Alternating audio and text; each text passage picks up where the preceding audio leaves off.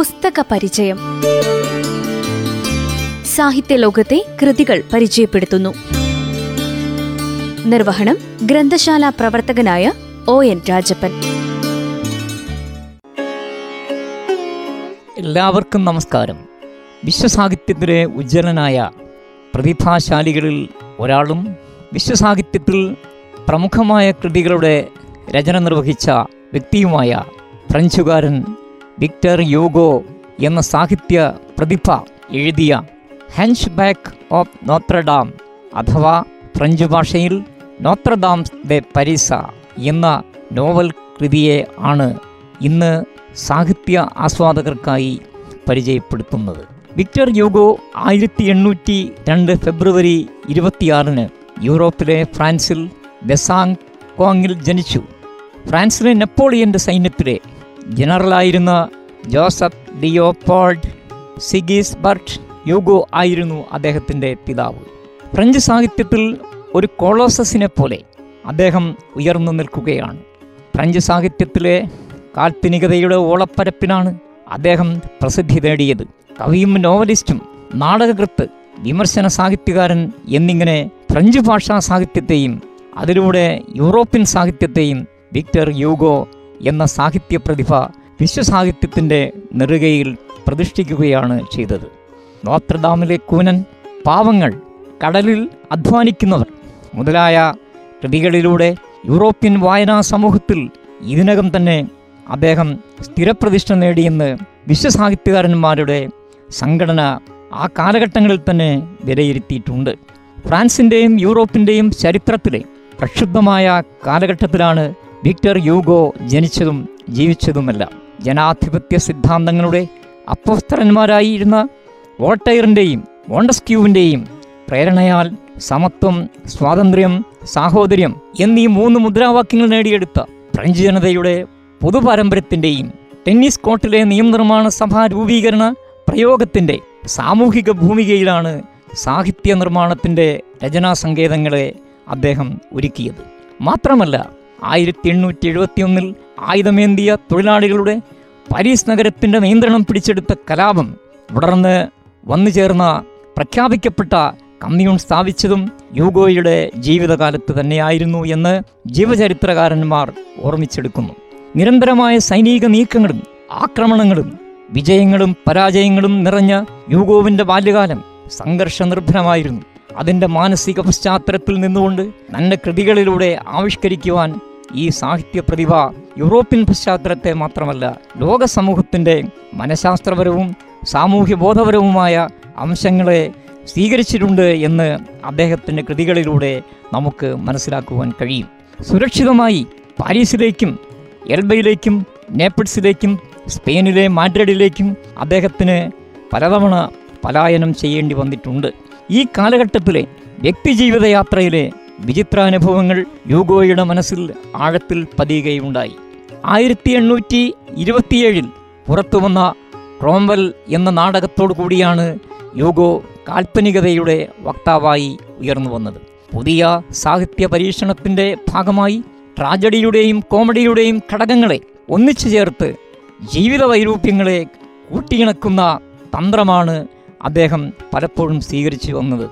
വിസ്തൃതമായ French classic ആയ നോത്രഡാമിലെ കൂനൻ വിശ്വസാഹിത്യത്തിൽ ഉയർന്നു നിൽക്കുകയാണ്. നോത്രദാമിലെ പടുകുറ്റൻ ക്രൈസ്തവ ദേവാലയത്തിന്റെ പശ്ചാത്തലത്തിൽ സൗന്ദര്യത്തിന്റെയും വൈരൂപ്യത്തിന്റെയും ലോകങ്ങളുടെ കഥ പറയുകയാണ് യോഗോ ഈ കൃതിയിൽ നിർവഹിക്കുന്നത്. ഫ്രാൻസിലെ ലൂയി പതിനാലാമന്റെ കാലത്താണ് ഇന്നും ചരിത്രവിസ്മയമായി നിലകൊള്ളുന്ന നേത്രദാം ദേവാലയം ഉള്ളത്. സൗന്ദര്യത്തിന്റെ മൂർത്തിഭാവമായ യസ്മിൽദ എന്ന ജിപ്സി യുവതി എന്നാൽ കൂനനും അത്യന്തം വിരൂപിയും നേത്രദാം പള്ളിയിലെ കപ്പ്യാരുമായ ക്വാസിമാദോ എന്നിവരാണ് ഈ കൃതിയിലെ മുഖ്യ കഥാപാത്രങ്ങളായി നോവൽ കർത്താവ് അവതരിപ്പിക്കുന്നത്. കൂനന്റെ വികൃത രൂപത്തിനടുത്തുള്ള കരുണാദ്രവും സ്നേഹനിർഭരവുമായ ഹൃദയ സൗന്ദര്യത്തെ ആവിഷ്കരിക്കുന്നതിലൂടെ വിക്ടർ യൂഗോ അനശ്വരനായി ഉയർന്നു വരികയാണ് ചെയ്തത്. ക്വാസിമാദോയിൽ ജീവിത വൈരുദ്ധ്യങ്ങളെ നന്മതിന്മകളെയും ഒന്നായി സമന്വയിപ്പിക്കുന്നതിലൂടെ സൗന്ദര്യശാസ്ത്രത്തിന് പുതിയ മാനം നൽകുവാൻ യൂഗോ ഈ കൃതിയിൽ ശ്രമിച്ചു വന്നിട്ടുണ്ട്. സുന്ദരിയായ ജിപ്സി യുവതിയിലും ഹൃദയശൂന്യനായ പാതിരി ക്യാപ്റ്റൻ സിസ്റ്റർ ഗുദൂൾ തുടങ്ങിയ മറ്റ് പ്രധാന കഥാപാത്രങ്ങളിലും വിരുദ്ധഭാവങ്ങളുടെ ഏകീഭാവത്തെ മനോഹരമായി ഈ കൃതിയിൽ അദ്ദേഹം വരച്ചു കാണിക്കുകയാണ്. ചിത്രകലയുടെ ഈറ്റില്ലമായ പാരീസിൽ നിന്നും അവതീർണമായ ഈ കൃതിയിൽ ഒരു കാരിക്കച്ചറിന്റെ സൂക്ഷ്മതയോടെ കഥാപാത്രങ്ങളുടെ സൃഷ്ടികൾ നടത്തിയിട്ടുണ്ട് എന്ന് ലോകമെമ്പാടുമുള്ള നിരൂപകന്മാർ ഈ കൃതിയെ വിലയിരുത്തിയിട്ടുണ്ട്. മധ്യയുഗത്തിലെ സാമൂഹ്യ ജീവിതത്തിൽ ലൂയി ഭരണത്തിന്റെ വിശദാംശങ്ങളെ സൂക്ഷ്മമായി ഒരു ചരിത്ര പണ്ഡിതന്റെ സൂക്ഷ്മതയോടെ ഈ കൃതിയിൽ യൂഗോ സംസാരിക്കുന്നതായി കാണാം. എന്നാൽ ഇവിടെ കാസിമോദോ കേവലം ഒരു സാങ്കല്പിക സൃഷ്ടിയല്ലെന്ന് നിരൂപകന്മാർ പറഞ്ഞിട്ടുണ്ട്. യൂഗോ പഠിച്ച വിദ്യാലയത്തിലെ വികൃതരൂപിയായ ഒരു വ്യക്തിയെ താൻ ആകർഷിച്ചിരുന്നു എന്നും ആ കൂനനാണ് ക്വാസിമോദയായി ഈ നോവലിൽ വേഷം മാറി വന്നത് എന്നും നിരൂപകന്മാർ പറഞ്ഞിട്ടുണ്ട്. ഇതിവൃത്ത ഘടനയിലും പ്രതിപാദ്യ ചാതുര്യത്തിലും അതുല്യമായ ഒരു പദവി അർഹിക്കുന്നതായി ഈ കൃതിയെ വിലയിരുത്തുന്നവർ പ്രഖ്യാപിച്ചിട്ടുണ്ട്. ആയിരത്തി നാനൂറ്റി എൺപത്തിരണ്ട് ജനുവരി ആറിന് പാരീസിന് ഒരു പൊതു ഒഴിവു ദിനമായിരുന്നു എല്ലാ വർഷവും തന്നെ ജനുവരി ആറ് ക്രിസ്തു ദർശനാഘോഷവും വിഡ്ഢി ദിനാചരണ ഉത്സവവും ജനങ്ങൾ വളരെ ഉത്സാഹത്തോടെയാണ് പാരീസിൽ കൊണ്ടാടിയിരുന്നത്. പക്ഷേ ആ വർഷത്തെ ആഘോഷങ്ങൾക്ക് ഭരണകൂടം പതിവിൽ കവിഞ്ഞ പ്രാധാന്യമാണ് നൽകിയത് എന്ന് ചരിത്രത്തിന്റെ പിൻബലത്തിൽ യോഗോ വിവരിക്കുന്നു. പ്രമേഷ് രാജദൂതന്മാരുടെ പാരീസ് സന്ദർശനമാണ് അതിന് കാരണമായി പറഞ്ഞിട്ടുള്ളത്. നഗരവാസികൾ ഉറക്കമെഴുന്നേറ്റത് തന്നെ പള്ളി ഗോപുരങ്ങളിൽ നിന്നും ഉയരുന്ന സ്വർഗീയ മണിമുഴക്കത്തിന്റെ ആരവം കേട്ടുകൊണ്ടാണ്. വിദേശത്തു നിന്നും വിശിഷ്ടാതിഥികൾ സന്ദർശനത്തിനെത്തുമ്പോൾ മാത്രമല്ല ഇതുപോലെ എല്ലാ മണികളും ഒരുമിച്ച് മുഴക്കാറുള്ളത്. പ്ലാസ് ഡേ ഗ്രേവിയിലെ നീതിന്യായ കൊട്ടാരം ആഘോഷങ്ങളുടെ വേദിയായി മാറിയിരിക്കുകയാണ്.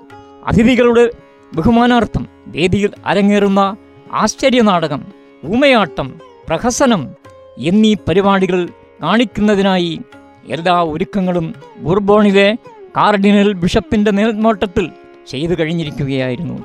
വിക്ടർ യൂഗോ എഴുതുന്നു ജനുവരി ആറ് പ്രഭാതം കൊട്ടാരം ഹാളിലേക്കുള്ള തെരുവുകൾ മുഴുവൻ ജനങ്ങളാൽ തിങ്ങി നിറഞ്ഞു.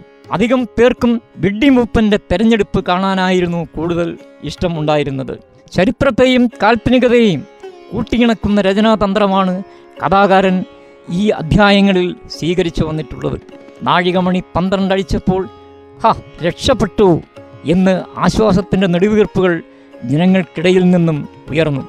അഗാധമായ ഒരുതരം നിശബ്ദത അവിടെയെങ്ങും പരന്നു.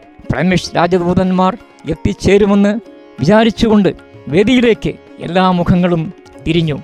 വിഡ്ഢിമൂപ്പന്റെ തെരഞ്ഞെടുപ്പിനായി ഒരുക്കങ്ങൾ തകൃതിയായി നടന്നു കഴിഞ്ഞു.